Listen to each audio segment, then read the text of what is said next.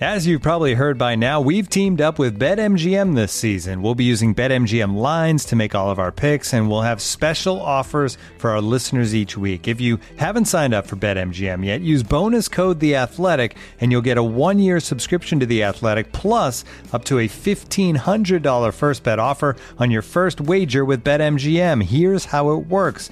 Download the BetMGM app and sign up using bonus code The Athletic. Make your first deposit of at least $10. Place your first bet on any game and claim your voucher for a one year subscription to The Athletic.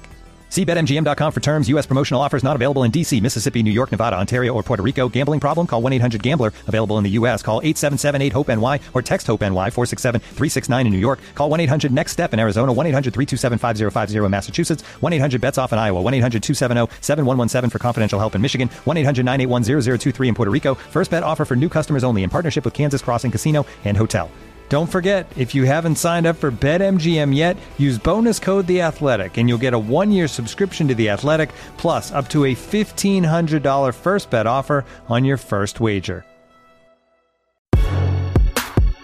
Hello and welcome to another edition of the Standing Room Only podcast. Yes, I'm your host Ben Standig.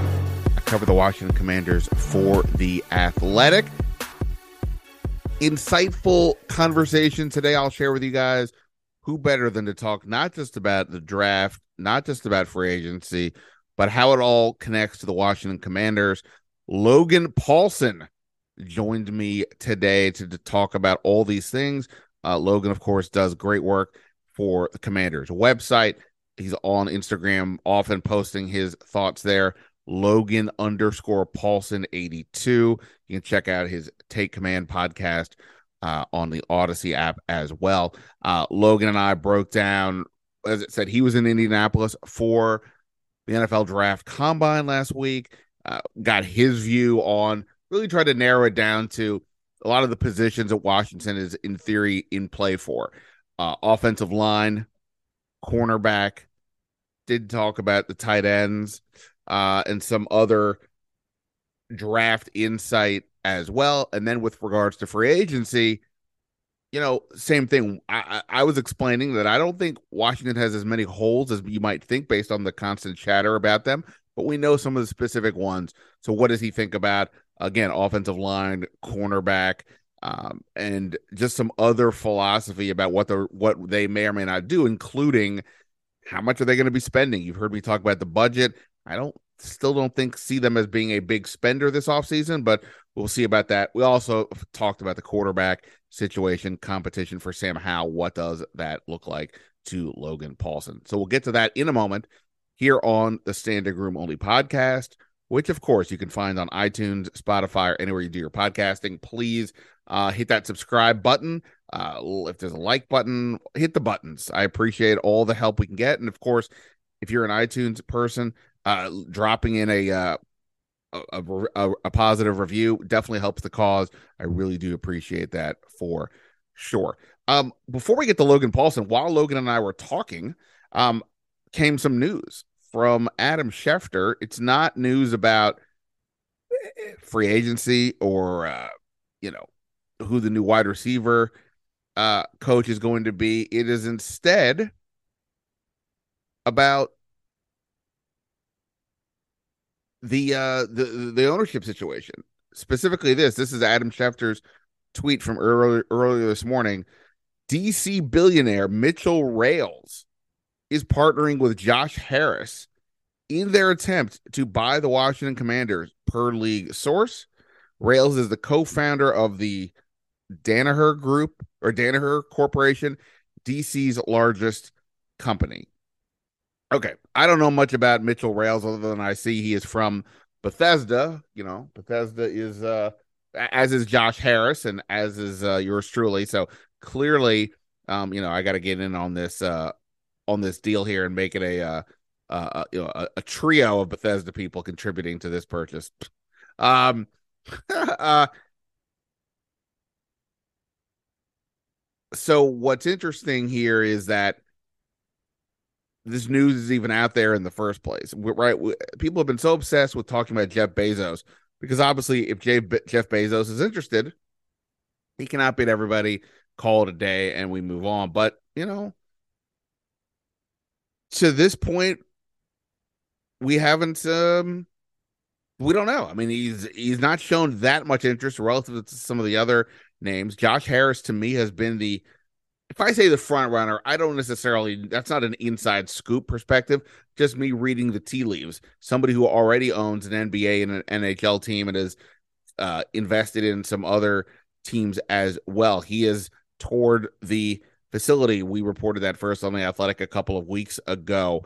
Uh, so on and so on. So to me, there's a lot going on there. And now you add this element of, of him adding some more money to the mix in Mitchell Rales, who, according to just looking some quick math here online, has around 5.6 billion, or at least that's his net worth. Um, there's a lot interesting here with regards to his uh, background, and and apparently at some point he uh, was possibly gonna, get involved with with the Orioles ownership. Um, and you know it's worth noting, I guess, that with two, if it in fact was these two men who buy the team, both Maryland guys, you know, from a stadium perspective, like I've I've been telling you guys from the start, even last year, I never bought the Virginia was ultimately going to be the answer. I get that for the Commanders, they may not have had a, a, a choices. Virginia just never made that much sense to me. And I'm not saying that Landover does. It's not a great spot, but at least it is, you know, in the Beltway as opposed to Virginia, which we're talking about way out there. I think RFK Stadium has always been the place that everybody wants to go, but you know, there's questions about, you know, can you get the control of that land from Congress? Is there enough space to build not just a stadium, but build like a mini city that everybody seems to want? Do you have to take that. I talked about this with Michael Phillips the other day about could you possibly take the practice facility, put that somewhere else, and just build that up? Is that something you could do? So it's interesting. We'll see. I mean, and, and here's the other interesting thing about all this that Adam Schefter reported this. This typically not been a story being reported by the national insiders. It's been more of the uh, local newspapers, like you know, the Washington Post.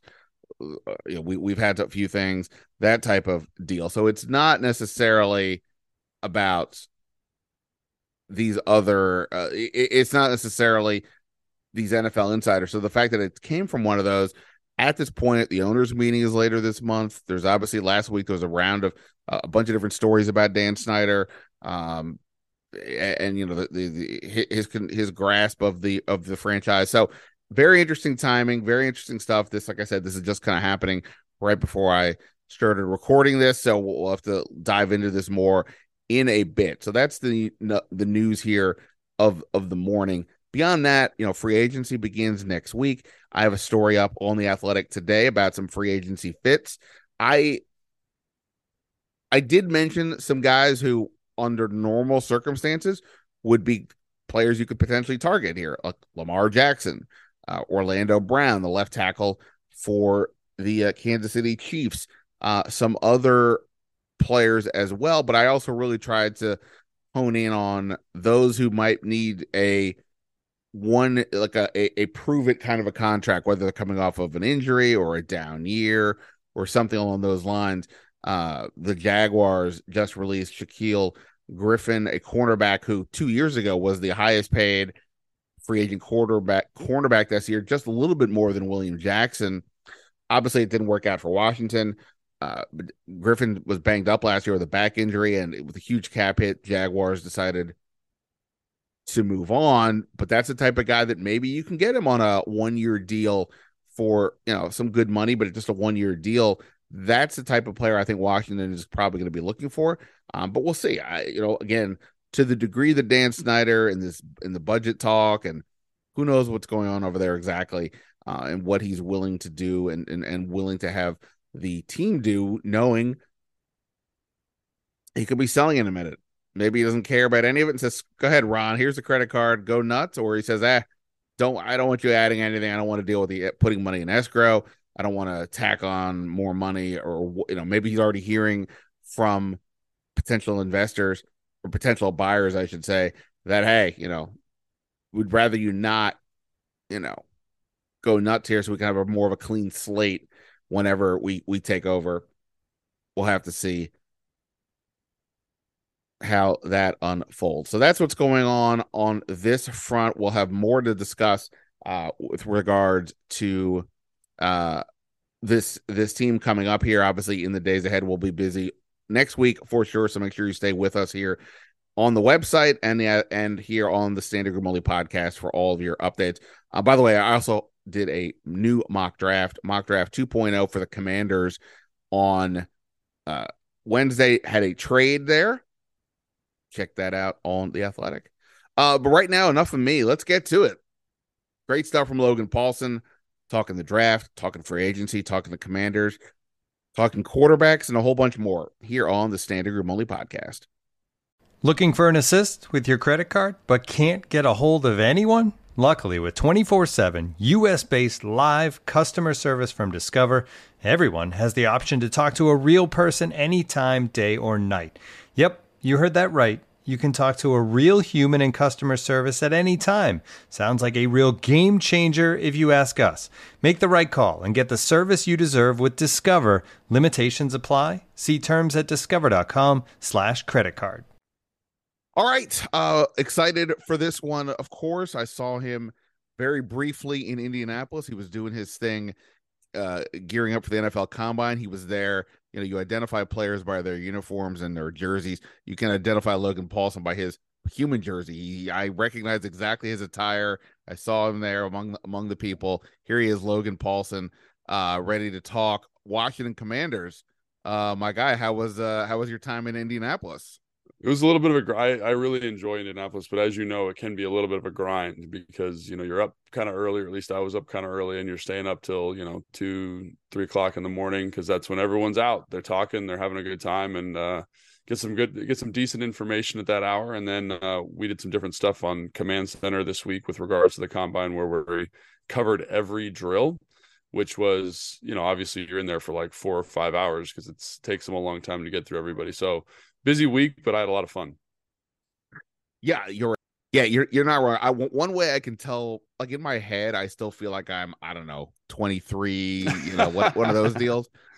And I have largely lived a life where I still kind of act like I'm that, and, and, like I've always been more of a night owl in general, in part yeah. because of just how I was am, but also like when I was covering the NBA for a long time, it tends to be nights, obviously, uh, when when games are but I can tell I'm getting a little bit older because the uh, it used to be when I would go to the combine the first few times, you know, it was like you said, you're up late because that's where everybody's out. And then you got to get up early though to actually go do the job. And now the idea of doing that, I had it in for me for like one night. Like I'm not saying I wasn't out at all, but in terms of like the three, three in the morning, it's like, all right, I'm yeah. gearing up for this one night, but I can't realistically do it uh every night. But you know, God bless those that that, that still can. Yeah, I mean it, it is tough, and um, you know those coaches, man, those coaches and scouts, they they are uh, a different breed, I guess, when it comes to going out. You know, maybe it's the whole year of just grinding, and then this is your time to let loose, right? But they they are out, they are out in mass. So right, right. We're not there just talking to each other in the media. Like there's, there's, there's I mean, you know, you're trying to be friendly with whoever you're around, but at the same point, yeah, there are some interesting people around. Um, before we get to the combine, and before I ask you your thoughts on free agency, which starts on Monday, essentially I wanted to just get your overview of where things are with Washington because it's kind of weird to me on some weird on a level. I'll, I'll, like obviously, they've been a 500 team more or less under Ron mm. Rivera. Literally 500 last year with a 17 game schedule. Only only these guys could uh could do that. Um it feels like in general when you talk about the commanders, especially with the on like a national level, it's like, oh, they're not, you know, they're not a real contender. They're not, you know, they got a good defense and some good playmakers, but they're not a real contender. And it's hard to suggest that they are, especially there's mm-hmm. uncertainty at quarterback as we get it. On the other hand, if I tell you that they keep Daron Payne, which they've already franchise tagged him, so seems like one way or the other they're going to keep him. They spend their first three draft picks on two offensive linemen and a corner. And then just let's just say Cole Holcomb stays on a one year deal after you know his his year got hurt by injury what what what else do they need? Like I, I don't like I didn't just say anything that was like that crazy. They're gonna use draft no. picks and keeping Payne seems like it's already gonna happen. They don't have gaping holes beyond that. Now, what I, I mean, just because you draft people doesn't mean they will it will succeed. Sure, you still have to the line has the offensive line has to get better, etc. But at the same point, like it's not like they have like massive holes all over the place. And I do feel like that gets underrated at uh, uh under discussed at times. And then plus the defense obviously was a top 10 unit last year. The wide receivers and the running backs are legit playmakers. Sam Howell is yes the big the big mystery, but at the same point, yeah. they don't. It it doesn't seem as dire to a degree as a way I think people maybe think it does. Yeah, I mean, I would agree with that. I think obviously, like anytime you're, you know, you're evaluating a roster, every roster has holes in it, and I think you kind of alluded to what Washington's holes are, right? You know, they need some depth at linebacker, they need some depth along the offensive line. Excuse me, and um, and obviously kind of getting some more depth at cornerback would be outstanding. And I think if you could get legitimate playmakers there and legitimate kind of ballers at those positions, um, you know, you'd be all right. I just look at Philadelphia, I look at Kansas City in terms of offensive line and what that's what that does for their offenses in terms of finding really good football players. So um, yeah, I, I definitely think it's closer than people think. And obviously, like the mystery box is Sam Howell, but you know, even if you get slightly better quarterback play, and, and like no offense to Taylor Heinicke or Carson Wentz, but it wasn't like elite quarterback play last year for whatever reason. Um, even if you get kind of just you know a little bit better than that, you get a little bit better offensive line play. You know, you're in a good spot. I, I do think it's important to kind of remember with defenses, they tend to regress year to year. Um, you know, the strength of schedule changes, um, offenses evolve, you know, things just change. So that becomes a little bit more challenging. But uh, I do think you know, it's important to acknowledge that they're not, you know, they're not like the Houston Texans here, like where they have a, a myriad of holes. It's like they're pretty lined up with regards to what with what they need to do. And I think it's very addressable in this year's draft because I think we'll talk about in a minute, but like, you know, corner is a big strength in this draft. Offensive line, at least in the first two rounds, looks to be a strength of the draft. So um, I think fans should be relatively optimistic. And like like you alluded to, obviously, like you need to hit on those picks, you need to make those happen. And offensive linemen traditionally take a year or two to figure it out. But you know, maybe you get lucky and, and you find lightning in a bottle and things work out. You know, I, I look I look at the Baltimore Ravens with Joe Flacco, the Pittsburgh Steelers with Ben Roethlisberger, the, you know, the Seattle Seahawks with uh, rookie Russell Wilson. Like things with good rosters, good things can happen for you and I think this team is is relatively close to being there. Obviously, they need to make some big moves, like you alluded to. Yeah, that's and that's also what's so interesting with the quarterback circumstance, because obviously since Rivera has been here, you tried to get Matthew Stafford, as we know. Last year they tried to get you know Russell Wilson or or and others land on Carson Wentz. Um, we know it didn't work out, but like I understood why they they they attempted to do that, and now this year where it feels like they're actually a bit like we said that not I'm not saying they're a quarterback away, but you know, if they actually acquired one of those guys now, I think people, especially in the NFC right now, where the quarterback play is pretty, you know, uncertain to to be kind, sure. I guess. Um, I, I noticed somebody the other day, Derek Carr was the fourth best quarterback probably in his division last year. Now mm. you can make the case he's like the second or third best in the NFC. Yeah. Uh, and so right. So to that end, it's, it's sort of odd that Washington does not seem to be in the quarterback mix for veterans, as they've said. They're gonna looks like it's gonna be Sam Howell, and they'll add somebody for some kind of competition. Um, let, us go back to the combine before we get to free agency, since sure. we're both just there.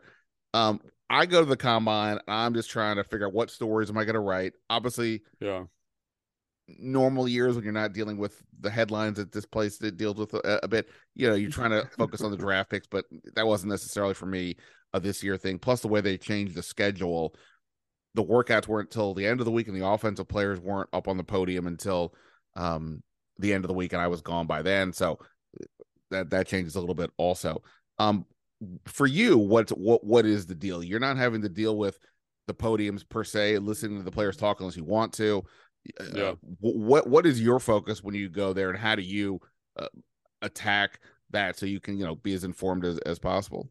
Yeah, so basically, like you know, my day is I get up at you know seven thirty and I start watching film, and I'll watch film. I'll go to a couple podiums, you know, um, if if if my schedule allows. But I basically watch like four or five hours of film. We get segments for the show, and then I go and I watch the drills, and like that's my day. It's very football centric, and then at night I go out and I talk football with scouts, with coaches, with friends around the league, and that's really my my day. It is I don't want to say it's it's 24/7 football while I'm there.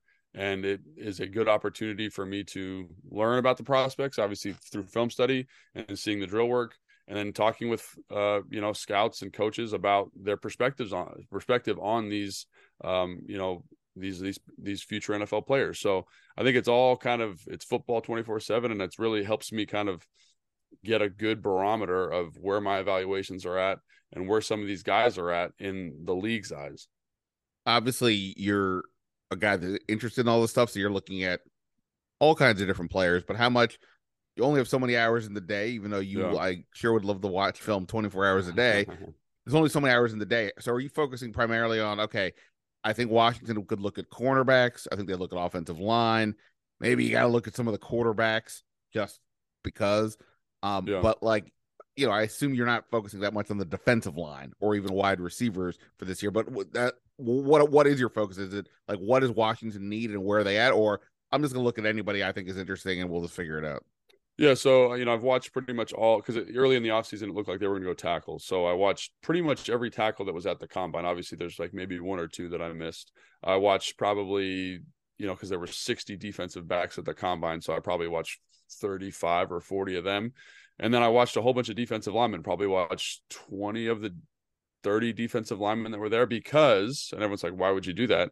Because, you know, there's been some indications that they're going to draft a defensive lineman in a later round. So when it's a later round pick, you got to kind of watch a higher volume to kind of figure out who fits Washington, what stylistically they might be looking for, who are some players that have good enough tape kind of in that what I would call like a third tier player. So it does it, it is a lot of film a lot of time, a lot of film study and then you know, I think those interviews or those those off the record conversations that I have at night are really really helpful to kind of say, oh, like I think this about this guy, and then if a scout goes, oh, dude, I love this guy, you're like, okay, then I'm on the right track in terms of how my evaluations are going and people to potentially keep an eye on. Um. All right. Well, let's dig into uh, that big brain of yours when it comes to these prospects. Yeah. Uh, you mentioned the offensive lineman. Yep that to me, I mean, look, I think it's Ron Rivera as well is is the number one need area. Again, we're putting quarterback aside. Mm-hmm. Um, the way the draft seems to be unfolding based on the mock drafts, you've got three offensive tackles in Paris Johnson from Ohio State. Uh, is it Peter, Peter Skoronski? Peter Skoronski mm-hmm. from Northwestern, and then uh, the kid from Georgia, who's uh, Broderick Jones. Roderick Jones, right? It feels like they are a cut above the rest, and then they are also projecting to be picked maybe just before Washington as right. you evaluate this thing. So if I said like the top those three guys are gone, but Washington still wants to take a tackle at 16, do you see it as a bit of a gap between those three and therefore going anybody else that close to them would be a bit of a reach, or do you not see it as like a big gap between the, the top three and, and some of the other guys? So actually, I think it's really just two. It's Peter Skoronski and Paris Johnson. And I think like when you talk to people like at night, I think they kind of they like Broderick Jones. They think he's a good football player, but I don't think they like him as a top 15 pick. And so I think he's probably I, I, could he go top 15? Absolutely, because tackle value is elevated all the time. He's a little raw. He has a hard time anchoring versus the bull um my one of my main keys in evaluating tackles is like do they have pass protection upside? And what i mean by that is do they understand angles? Do they understand contact point? And how are they in that contact point? and peter Skoronski understands that probably better than any tackle in the draft. And paris johnson he's six seven he's got 36 and a quarter inch arms which is crazy length. And he is crazy twitched up. So even if he's not great at that area like he's an he, his upside is through the roof. So I think it's those two guys, and I think Roger Jones, while being a tremendous athlete, is just a little bit stiffer than I would like. You know, I think he can grow into something, but there's a little bit of a developmental thing there. So to me, Roger Jones kind of falls into that second category of offensive lineman, which is like Anton Harris from Oklahoma, who again has pass rush upside, Darnell Wright, Dawand Jones, that type of tackle. I think I would even put Matthew Bergeron from Syracuse in there as well. So there's like a, it's like the top two, and then there's like five guys. And so if you're operating under that principle, right, you say these, there are these top two players. If I can't get either one of those top two players for me, and I'm at 16, and then there's Broderick Jones and all these guys there, I'm going to trade back. I'm going to trade back out of that spot if I can, because I, if I have all those guys evaluated at the same level, Darnell Wright, Dawand Jones, um, Anton Harris, I'm going to get one of those guys, even if I trade back six or seven spots. right? Even if there's a run on tackle, I'll still have access to one of those players if that's what I'm looking to do. So um, I think that's kind of my approach and my today. Obviously, there's still a lot of evalu- evaluation and kind of rumor mill stuff that needs to be sifted through. But as of today, that's kind of what I'm thinking. Top two, and then there's probably five, six, seven guys in the next group that you feel decent about, and then um, and then after that, there you get into that third tier where you know becomes a little bit more dicey. Um, yeah, that's interesting that uh, you see Broderick Jones in that way, which is I'm not saying is the wrong thought right. at all, but just like I said, based on the mock draft, he's consistently sure. been the third guy, which does sure. lead me to think that the, he is viewed as below the other two, but to the degree that he's maybe closer to the other names, um, in your view is interesting. You you mentioned Dawand Jones. I mean, it's hard to not want to talk about this guy. I mean, yeah. because of the measurables. Like, what is he? 6'8", 380. He has like a yeah. 80 something like a, like a Giannis Antetokounmpo level wingspan. Yep. That seems like the definition of a raw prospect though. And I did a uh commanders only mock draft, yada yada. Mm-hmm. And I went with the approach that you did that in the board that I was seeing, the top, well, including Broderick Jones, the top three tackles were gone the top two corners were gone, meaning Christian Gonzalez and Devon Witherspoon. Yep. And so I decided to do the trade down deal. I went all the way down to the end of the round with where Kansas City they could move up for a pass rusher or whatever. And then De- Dawand Jones was the pick for me at the at that. I, I still don't know. What We're thinking is the pick thirty one or thirty two. It's thirty one. It's thirty one because going... there's no thirty two pick anymore, which is weird. But anyway, right, okay. Some some sites are like showing the Dolphins pick, but okay. Anyway, so I had Dawand Jones, and then I added some other picks to take another offensive lineman in a corner and all that. Where, so where are you at on Dawand Jones? If say for a team like Washington, that would you know in theory, like if they want to move Sam Cosmi inside, then they need another tackle. How close do you think that guy is ready, and is is he worth the wait based on uh, the potential uh, he has? Yeah, so uh, so basically, the way I tier offensive linemen and in any position is I kind of say, do they have like kind of elite characteristic upside, right? And so that's why you know Skoronski and Paris Johnson are kind of in my top tier. Are they going to be Pro Bowlers? I don't know, but do they have kind of plus upside? I think so. I think Skoronski is, you know, his ceiling's maybe not as high, but I think he could be, you know, like a Pro Bowl level guard. I think Paris Johnson has the physical tools to be a Pro Bowl tackle. So once you get into that second group, I think of them as like starting caliber players. Um, and I do think Dawand Jones is a starting caliber player in the NFL. Now, he does have some like athletic deficiencies. He's pretty twitchy for a big guy. I think he ran a 5'3 40, um, which is pretty good for a guy who weighs 380 pounds. Uh, he's not the same athlete as the guy up in New York. I forget his name at the moment, the kid from Louisville who was also very big. He's not the same athlete as Trent Becton. Brown. Yeah, Mekhi Becton, Trent Brown. He's he's not that kind of athlete, but um, he does uh, you know, you watch him at the Senior Bowl. and the thing about him that's really special is that oftentimes players with really long arms don't utilize their length effectively, but he does utilize his length very well. And so what I mean by that is he's able to kind of reach out and touch you from 37 inches away. And you can tell that pass rushers don't, they're not ready for the strength that he's striking them with. Um, his feet, his footwork is a little. I don't love his footwork, but it's athletic enough that I think you could make some improvements. So uh, if he was, if you traded back to 31 and you picked him, I think that's an excellent pick, and I think it fills a nice need here. Um, you know, you move Sam Cosmi in a guard. I think, um, again, I think Dawand Jones has a good feel for pass protection. Like when you talk to coaches at the Senior Bowl, he missed some time because of a concussion. I don't know if he actually had a concussion or not because like he was playing so he he like basically dominated so badly the first day. It's like if I'm his agent, I'm like, hey man, you know, hang out, don't practice. And maybe that was the excuse they came up with. I don't know. That's all speculation, obviously. But you know, he's standing behind the drill and he's kind of talking through what each rusher is going to give him. Oh, you know, the kid from Notre Dame is going to give me speed to power. Uh, the kid from Iowa State is going to give me kind of give me this ghost rush. And so the fact that he understands what these rushers are doing and his plan to stop them, I think is is very very special. And I think um, you know as a guy, the more you hear about, um, the more kind of I don't know. I I think he's, he's going to be a good pro. Now, another thing that's important to note is there's there's stuff that I don't have access to, the stuff that you don't have access to, which is the personal, um, per, the the personal evaluation interviews, right, and all of the stuff that comes out of there. Now, I'm not talking about Dawand Jones specifically, but I know some of these other guys had interviews, and I know coaches, not with this team, but other teams of guys that I know and have relationships with, were like, "Man, he's a weirdo." You know, he's we think this guy's bipolar, whatever it is, and so the film supports Dawand Jones in the first round, all those things, but there might be information that we don't have privy to that would push him down a little bit. So that's another thing for fans when they're like, oh, they didn't take Dawand Jones or they didn't take Darnell Wright or they didn't take Anton Harrison and everyone's losing their minds. Uh, it's because there's th- that interview process is so important and it does affect the evaluation tremendously.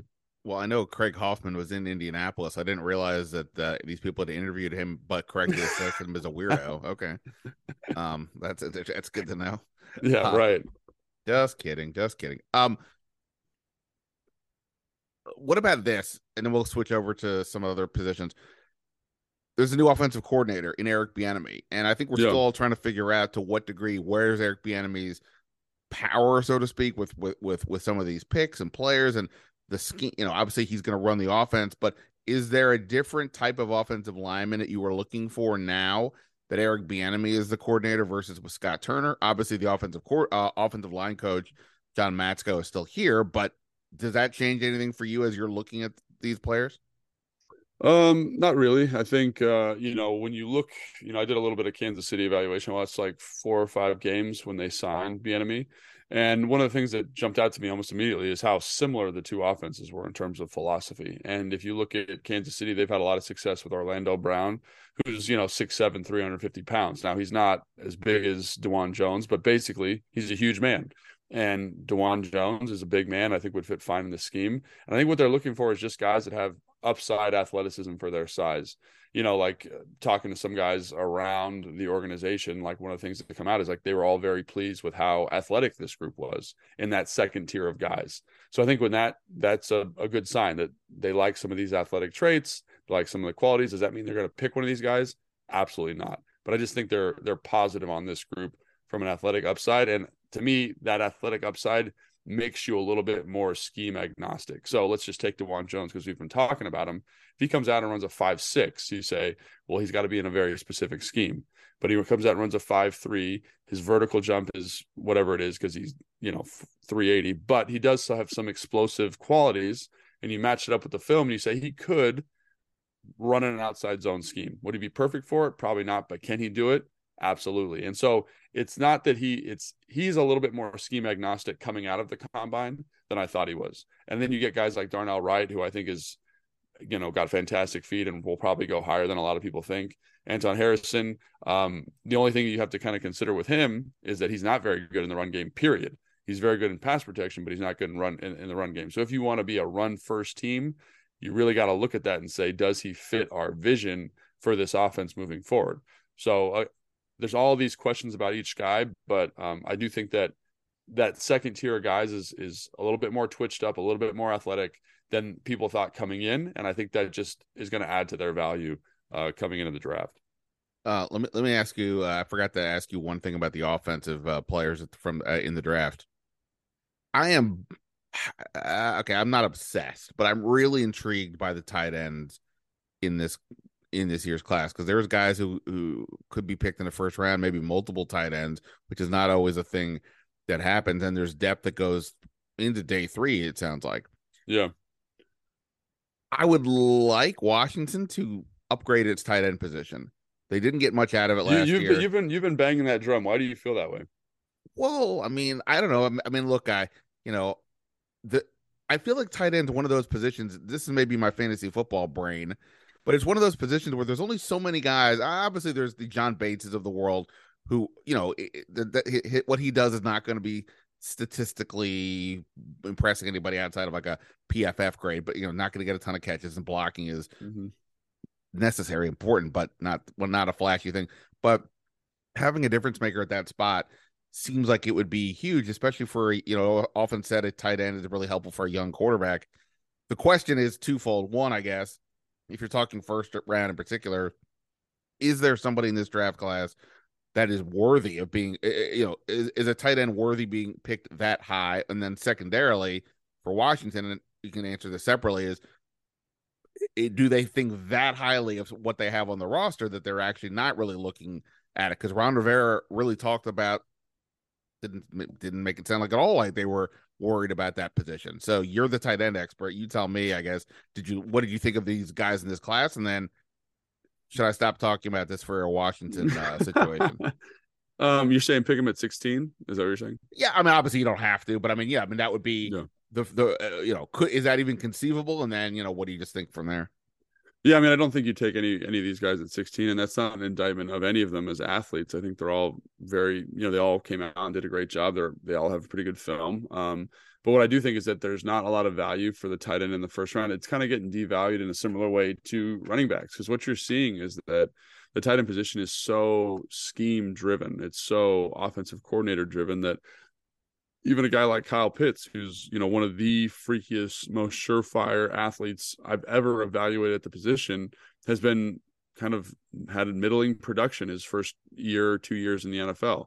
So I think that you know you drafting a tight end at 16 is I don't want to say wasting a pick, but it kind of is, especially when there's other positions that have more consistent value. There's positions like corner, there's positions like offensive line, even edge rusher at 16. I would probably lean towards more than uh, going tight end at 16. And uh, part of it is also because this is such a deep tight end class.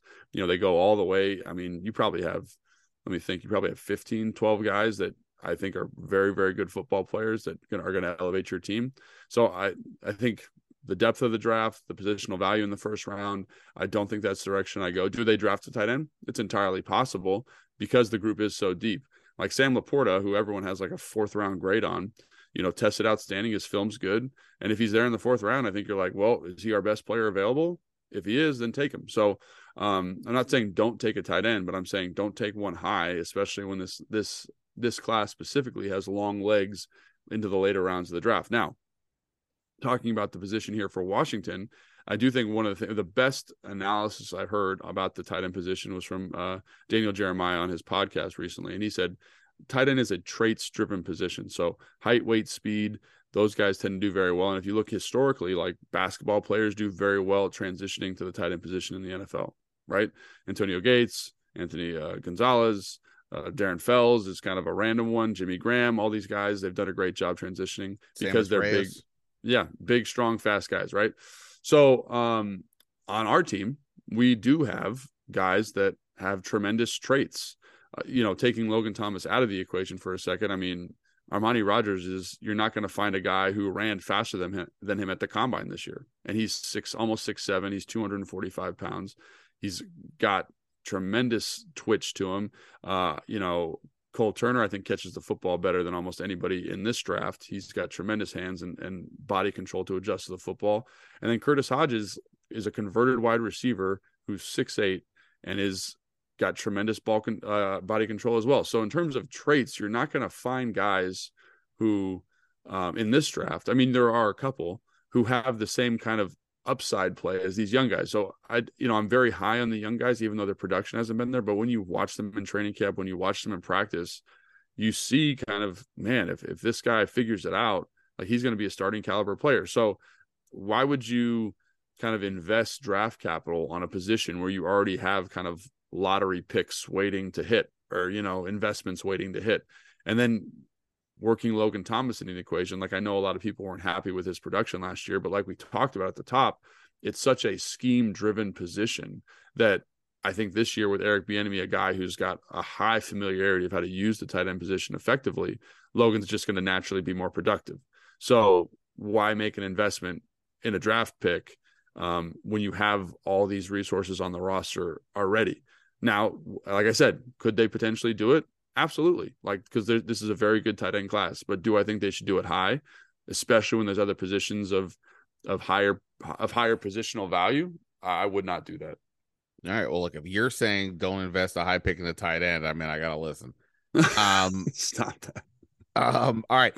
Let, let's go to the other side of the ball really quick. Cornerback. Now, this is the other position where at 16, if you look at the you know the mock drafts and the boards, feels like they could get one of the better options there. Uh, Christian Gonzalez from Oregon it seems like he's maybe going to be the first guy off the board, possibly yeah. as high as six, but maybe top 10.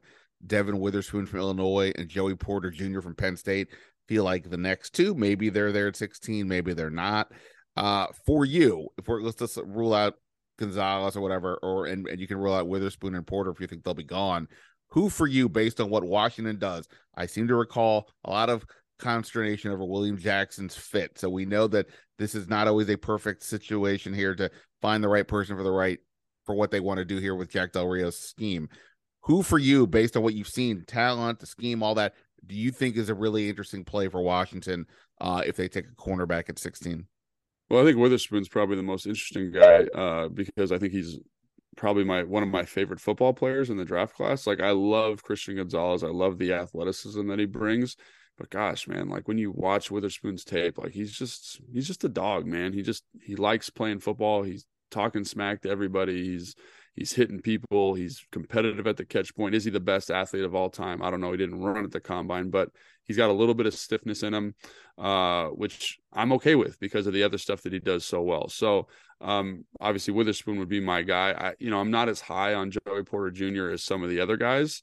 Um, I think partially because I, I don't know how he fits outside of a man scheme. Uh, he, you know, obviously we play a little bit of zone here. We play a little cover three match. So I think you got to have, you know, be proficient in those other things. But I also look at Joey Porter Jr. and I say, like, is he elite? Um, is he in tier one from a cornerback standpoint? And I don't think he's he's that much better from the guy from Maryland, for example, or Darius Rush or Tyrique Stevenson, or you know, uh, name your kind of second tier cornerback. Uh, so that's something that I Cam Smith is another guy, Emmanuel Forbes, and so like there's five guys right there that I would kind of tier with Joey Porter Jr. So if it's Joey Porter Jr. at 16, I don't know if he's that much better than those other guys I just mentioned, right? Even Julius Brents, a guy who is very, very raw, but is 6'3, 205 pounds. He's got 34 inch arms, which is crazy length for a cornerback. Elite 5'10, elite three cone drill has a little bit of hitch in his turn, right? But when you look at a comp in the NFL, you say, man, he's pretty close to what um, Benjamin St-Juste is. So I would, if if that if if if Witherspoon and Gonzalez are gone at 16, if Paris Johnson and um, ben, uh, Peter Skoronski are gone at 16, I'm trading out of that spot because there's good tackle depth in the later later in the first round, and there is excellent, excellent, excellent cornerback depth. I mean, even the kid from Maryland, his name escapes me Deonte at the moment. Banks yeah, Deonte Banks, he's 6'2, 205, and he ran a three uh, um uh 4 340. And his film is good. Now, is he as good at the catch point as Porter? You could probably argue no. But in terms of athletic upside, you say, man, like that's about as good as it's going to get. So, I mean, I, that's six, seven guys I just mentioned right there that are in the same tier as Porter. So trade back, you know, even if you're trading back to 20, you give yourself an opportunity at that second run of tackles. You give your opportunity at the second run of DBs, and I want to even take a DB at 20 because I think at 48 there's still going to be a heck of a football there, football player there. So that's kind of my thought on the cornerback spot, and I think it's it's significant that both of these positions, which are positions of need for Washington, you probably are better picking in the second tier. So if you can find a dance partner, trade back, and that's you know we talked about this in my podcast the other day, but I do think that's one of the reasons why Antonio Richardson balling out the combine kind of hurts the trade back opportunity for Washington because I think there was a, a, world where he was there at 16 and somebody was going to try to take trade up and try to take him. So, um, but that's kind of my thought on the DB position and the um, and the offensive line spots. Um, last question on the on the DBs. It's not just enough to say, well, this guy's talented, just get him. How is he going to fit? Sure. so you've got obviously Kendall Fuller, and Benjamin St-Juste, two guys who have played inside but are now on the outside. The slot position seemingly is open, right? I mean, they, they let Bobby McCain go. There is no obvious third corner on this team. So for you, are you looking at this like, hey, we they, they, it's got to be somebody who's more of a slot corner than anything else? Or you like, you know what? We'll go outside. And if we need to move Kendall Fuller inside, we'll do that. That's kind of my thought. Yeah, is is you want to go like you want to go? I think go big or go home and I think it's really hard to find. It's hard to find nickel guys. It, it is. It's super hard to find nickel guys, but it's becoming a little bit easier with um, kind of the college game and how much nickel they have to play. So you get guys who are pretty well versed at playing that nickel spot, but also like I want an outside corner. I want a big dude in this draft, especially. There's a like a, every dude I just mentioned was like six foot or above. They got long arms. They can run.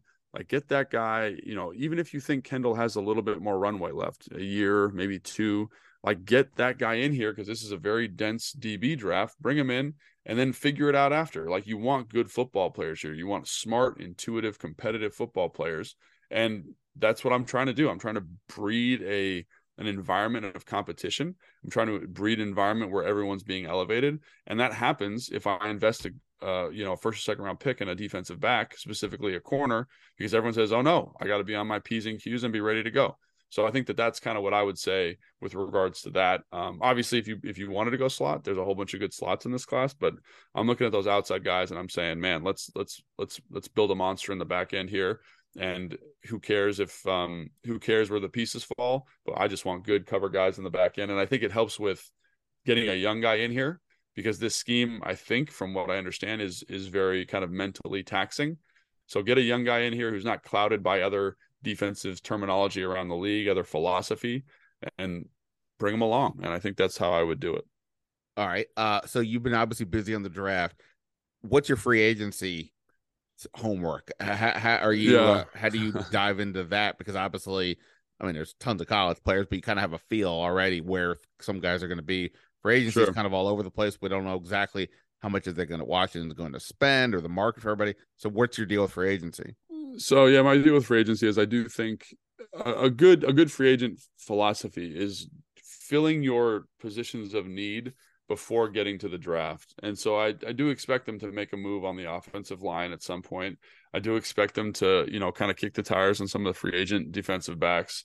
Um, you know, offensive line, I've watched probably five or six guys so far. The guys that I think, you know, I think the tackle class, especially kind of in that second tier of tackle, like outside of Kaleb McGary, outside of Donovan Smith, outside of um, you know, who else is it? Uh, the guy uh, McGlinchey and um, and Orlando Brown. I think there's some solid football t- players. Like I think Isaiah Wynn is a really interesting prospect. And if he hadn't missed 23 games over the last four years, I'd say you'd jump at the chance to sign him to your team because he's a heck of a football player. Uh, Jeremiah Amuyiwar, excuse me, from Oakland, is also a really good football player. Is he's kind of like the um, the Charles Leno to me of right tackles. Like he's very, very solid. He's super consistent. He's got multiple sets, but you know, he's going to be in deep water sometimes against elite pass rushers. So I think that those types of guys are are really intriguing to me. And just about is the risk injury with Isaiah Wynn worth the reward? And then with uh, Jeremy from Oakland, is um, do you feel like he elevates you enough? So I think those are some guys I'd keep an eye on. Dalton Risner as a guard from uh, Denver, I think is really interesting. More of an outside zone guy. And here, kind of speaking to your scheme fit, that becomes a little bit more interesting. If you're going to be dropping back in pass protection a whole bunch, then a big guy, big guard like Ben Powers is going to be more impactful because, you know, people talk about the tackles a lot in pass protection, but if you look at teams that have short quarterbacks, they have these big hulking guards that can kind of keep the depth of the pocket, especially for a short quarterback like Sam Howell or a short or a quarterback like Sam Howell. So I think there stylistically, like who you want to be and what you want to be doing becomes a little bit more significant because Dalton Risner, just as an example, is a little bit better run blocker than Ben Powers. But Ben Powers is a much better pass protector and can keep the depth of the pocket much better. So there is a decision where stylistically you'd say, hey, you know, are we going to be throwing the ball a ton? Then we probably want to lean Ben Powers. If we're going to be running the ball 60% of the time, then Dalton Risner might be a more viable solution. So, well, they're going to run the ball uh two times to every one pass. One, right. memo? No. Yeah, kidding. I saw that. I mean, I'm just kidding, Ron. I'm just kidding. Hmm. um, all right, let me ask you this. I, I'm of the belief that I don't see them being huge spenders in free agency, but you know, doesn't mean they couldn't spend on you know uh, they can't spend at all. And putting Daron Payne aside, offensive line would seem to be one spot maybe you go. Obviously, tackle is the most important of the positions, I guess you would say, on the offensive line. But based on where Washington is at, where feels like they want to move Cosmi to guard, that would mean they would need a tackle. Simultaneously, even if they were to move Cosmi to guard, maybe you still need another one, or maybe you decide, nah, we'll we'll we'll get, we'll get a, a better guard and leave Cosmi at tackle. And then there's the center position, which obviously they've had a lot of injuries the last few years. Chase Roullier is still on the roster on the books, but big cap hit. I'm curious what they do there. So if I tell you that they can go make one, you know, fairly good spending, I, I would think the Orlando Browns are out of their world. But out of their p- price range. But I one of those three spots, based on the whole situation that they have here, what which of those positions would you spend some money on? Yeah, so it's interesting because you know I don't know. It just depends. Like I can see this is the time of year where coaches kind of get into telling themselves not telling themselves lies that's not the right word uh, they, they they kind of talk themselves into things. Sure. And so are they going to feel that offensive line is as a big a need now as it was when the season ended? I don't know. And then i think that's going to really impact like who they're going to be spending money on. You know i've heard um i've heard on some different radio shows that you know ron feels that the most important position on the offensive line is left tackle and then it goes center right guard so if that's how you believe and that's what you your approach is, like obviously you need to figure out what's going on with Chase Roullier, but I would they're probably going to make a move at center and they're probably going to make a move at right guard. So the thing about Cosmi at the moment that I think is somewhat confounding is that you could easily keep him at tackle or you can move him to guard. So it's like, what do you want to do there? And the fact that they're talking about guards still tells me that they haven't finalized that decision quite yet. So I think they're just going to look for the best player available, tackle or guard, and then Cosmi's going to have to adjust to whoever they pick. So I think that that's kind of what I would say. And so if that being the logic, I think they're in the free agent class. The kind of second tier tackles are a little bit more dynamic. And even this kid, uh, Jeremy Elamora from Oakland, he can play guard. So maybe you bring in two guys with position flex and say, we'll figure out what the best combination is. So that's kind of my approach. And until we get something a little bit more definitive, I think they could literally go any way they want, quite frankly. Um, but I do think keep an eye on center because, you know, obviously Ted Larson's hurt. I heard he's doing better. He's on his way back. But um, yeah, I think those are some things that I would just kind of keep an eye on. Um, I got to get you a uh, NFL map because the, the Raiders are playing in Vegas these days. Oh, sorry. No, I was gonna let it go, but when you said it the third no, time, like, all right, no, no, no, no, it's get me because I I do that all the time, and it's uh, it's it's the CTE. It just keeps up. It just keeps that. It doesn't allow for change. That gray matter. So, oh, don't say that. That's don't don't say that. Um, let me ask you this. Let's get to the quarterbacks. People yell at me if I don't ask you at least about the quarterback. So R- Ron Rivera, just to you know set the stage for people who haven't been paying attention, has been you know it's been sitting out there for a month Sam Howell will enter the offseason as QB1, but he's not being anointed as the week one starter. He's going to have sure. to earn it. The way I'm interpreting this is basically they're going to set this up for Sam Howell to win the job. As long as he doesn't vomit all over himself this summer, they're going to go for the upside and hope that that works, which then says to me with regards to who they bring in, we already, I already, I already knew there was no Derek Carr, mm-hmm. not Aaron Rodgers. Jimmy Garoppolo will cost too much money. Then it gets you down to the Andy Dalton, Jacoby Brissett, Gardner Minshew, Teddy Bridgewater, Taylor Heinicke kind of level. I think even within those names I just said, there's a bit of a difference because guys like Brissett and Dalton could probably legit start. And I don't know that they lose a competition to Sam Howell if it's flat out. So to me, it's even a little bit lower. But you tell me what what do you think all this means for the quarterback spot? What who it could be specific. Who do you think is the guy that they that they kind of make sense for them that they would target uh, to go with Sam Howell. Yeah, I think Andy Dalton and uh, Bridgewater and um, Jacoby Brissett are the guys that I would target. Taylor Heinicke, I'll put him in there too. Guys that have guys that can win you games, guys that have been backups before, guys that kind of know the score coming in. I think are are perfect are, are, are the perfect candidate for this job because like like you said, you want guys that are that can win that um, know how to mentor a young guy and aren't going to be making waves in the locker room when things inevitably turn to Sam Howell. You know, bring them in. They know they're getting paid eight to ten million dollars a year just to hang out, hold the clipboard, and be an extra quarterback coach. Like those are the types of guys you're looking for. I think. Now, if that if they can't land one of those guys for whatever reason, like do they draft a guy? Maybe. Um you know i'd like there to be someone to kind of provide a mentorship opportunity for sam but there are some kind of good second tier quarterbacks in this class that maybe they feel like they can't pass up on. So I, I, think definitely free agency one of those four guys seems like the right fit. Um and then if it doesn't go like keep an eye on the draft maybe for someone to just add some depth. Um I want to touch on some other spots, but just quickly on quarterback. With regards to Heinicke, yeah. Look, if they bring him back for the exact reasons you just said, as like sort of that mentor, the backup, we know he can play and they can run the offense fine. it's not competition.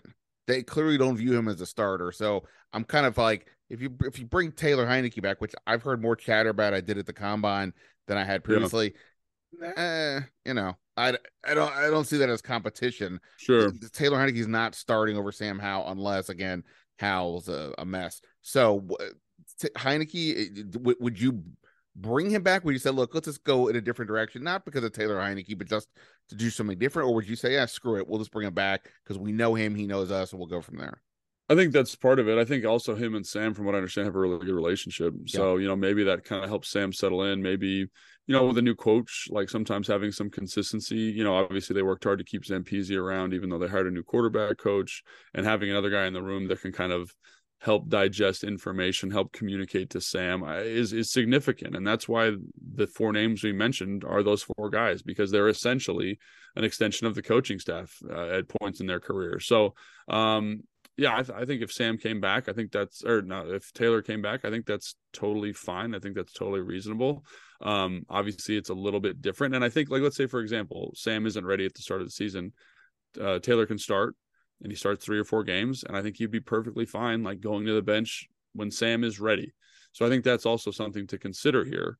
Um, is that you're not looking for a starter, you're looking for an insurance policy because you're hoping that Sam can make that turn. So that's kind of my thought on it. And um, like I said, you never know. Like maybe the price is right on one of these free agents. Maybe Jimmy Garoppolo's not asking for as much money as people thought, which seems very unlikely. But and, and they, and they make a push and it's and it works out. But I think it's probably one of those four guys.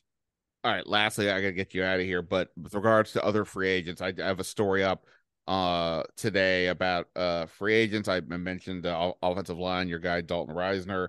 Uh mm. Andrew Wylie was the right tackle for the Chiefs. Seems like logically yeah, yeah. Eric Bieniemy mm-hmm. would want to bring somebody over here, a couple guys perhaps. Sure. Um, that he knew to help, you know, with the system. Um, whether it's Wylie or anybody else at any other position, anybody else for you that just you're sort of keeping in your back of your mind that you think makes it makes makes uh sense from a cost, a fit perspective, or maybe you just even have uh, heard something uh you know or, or around the uh, water cooler. Yeah, free agency in my opinion is like the Wild West. You know what I mean? Because it's really depends on the team's evaluation, and quite frankly, like the point you brought up, I think is fantastic. Is like we don't really know who they want to be yet, so it's kind of like uh, these are assumptions about the offense. These are things that um, you know, we're kind of trying to kind of read the tea leaves, so to speak. But uh, they, quite frankly, they could really go anywhere. I just think there's there's it's good. It's important for fans to know there's good football players available. If you haven't heard of this guy, if you haven't heard of someone that they sign, don't freak out because there's a lot of guys who haven't played a lot of football that are in kind of you know unusual situations, let's say, and they're ready for a bigger starting role. And I think with offensive line specifically, this is something also I wanted to bring up you know, it takes rookie offensive linemen like probably two to four years to kind of figure it out. And with some of these free agents, like, you know, you mentioned Risner, he's 28. So he's already gone through his figuring it out period. Ben Powers is 26. Isaiah Wynn is 27. Andre Dillard is 27, right? These guys are not old men. So any one of these guys is going to have like kind of a, it's like a rookie plus type of deal, right? So I think that's important. And then uh, someone that I think is interesting um, is like F- a guy like Efe Obada. Now I haven't really looked at the defensive lineman yet, but he did a lot for them last year in terms of inside outside pass rush ability. And so I would look, I would look as a, that's a guy that I would potentially want to resign. Um, you know, like or pursuing the draft, or if there's someone else in free agency you feel can do that same thing as well. That's a position that I think that they want to get addressed. Um, and I think they kind of need to get addressed. So keep an eye out uh, for someone like that. All right. Uh at let's see on Twitter. No, on Twitter. He hates Twitter. On Instagram. I don't uh, come on, I don't hate Twitter. I just don't have a Twitter. Eh, that's close enough. on on Instagram, Logan underscore Paulsen 82. Go listen to him on the Take Command podcast. And of course, he has always got new content up on the commander's website with or without Fred Smoot. Those are very entertaining uh film sessions that you guys uh have there. Uh appreciate the time as always. Anything else? I you're you got 27 projects. Anything else we need to yeah, oh, mention? Oh, and just the uh the podcast, the uh the Take Command podcast that I do with Craig Hoffman is something else to maybe draw your eyes to. And then anytime you're looking for, for more Commanders content, check out the uh, Washington Commanders YouTube page. There's always good stuff up there. Uh, my guy, appreciate it. Uh, even if you know you didn't hang out with me in Indianapolis, I didn't take. Oh, offense. you stop! I, I didn't. No, I'm not taking offense. Look, you got you're, you you're, were leaving. You were walking out. I said, "Hey Ben, No, I get- and you were like, "No, I got to hang out with this guy." Actually, that's not exactly what happened, but we can talk like that's what happened. Uh, appreciate it, man. Well, well, All right. uh, well, I'll see you around the, the water cooler here. Thanks, man. Appreciate it. All right. Big thanks to Logan Paulsen for his time. Thanks to everyone for checking out the podcast. Um, more to come, as I said. We've got this is busy time of year. Uh, just got done the combine. Free agency's about to start. There's an ownership deal here. Oh, it's never dull here. You can say that about this team. They are never, ever dull. Uh, that is it for now. Ben Standig signing off. Until next time.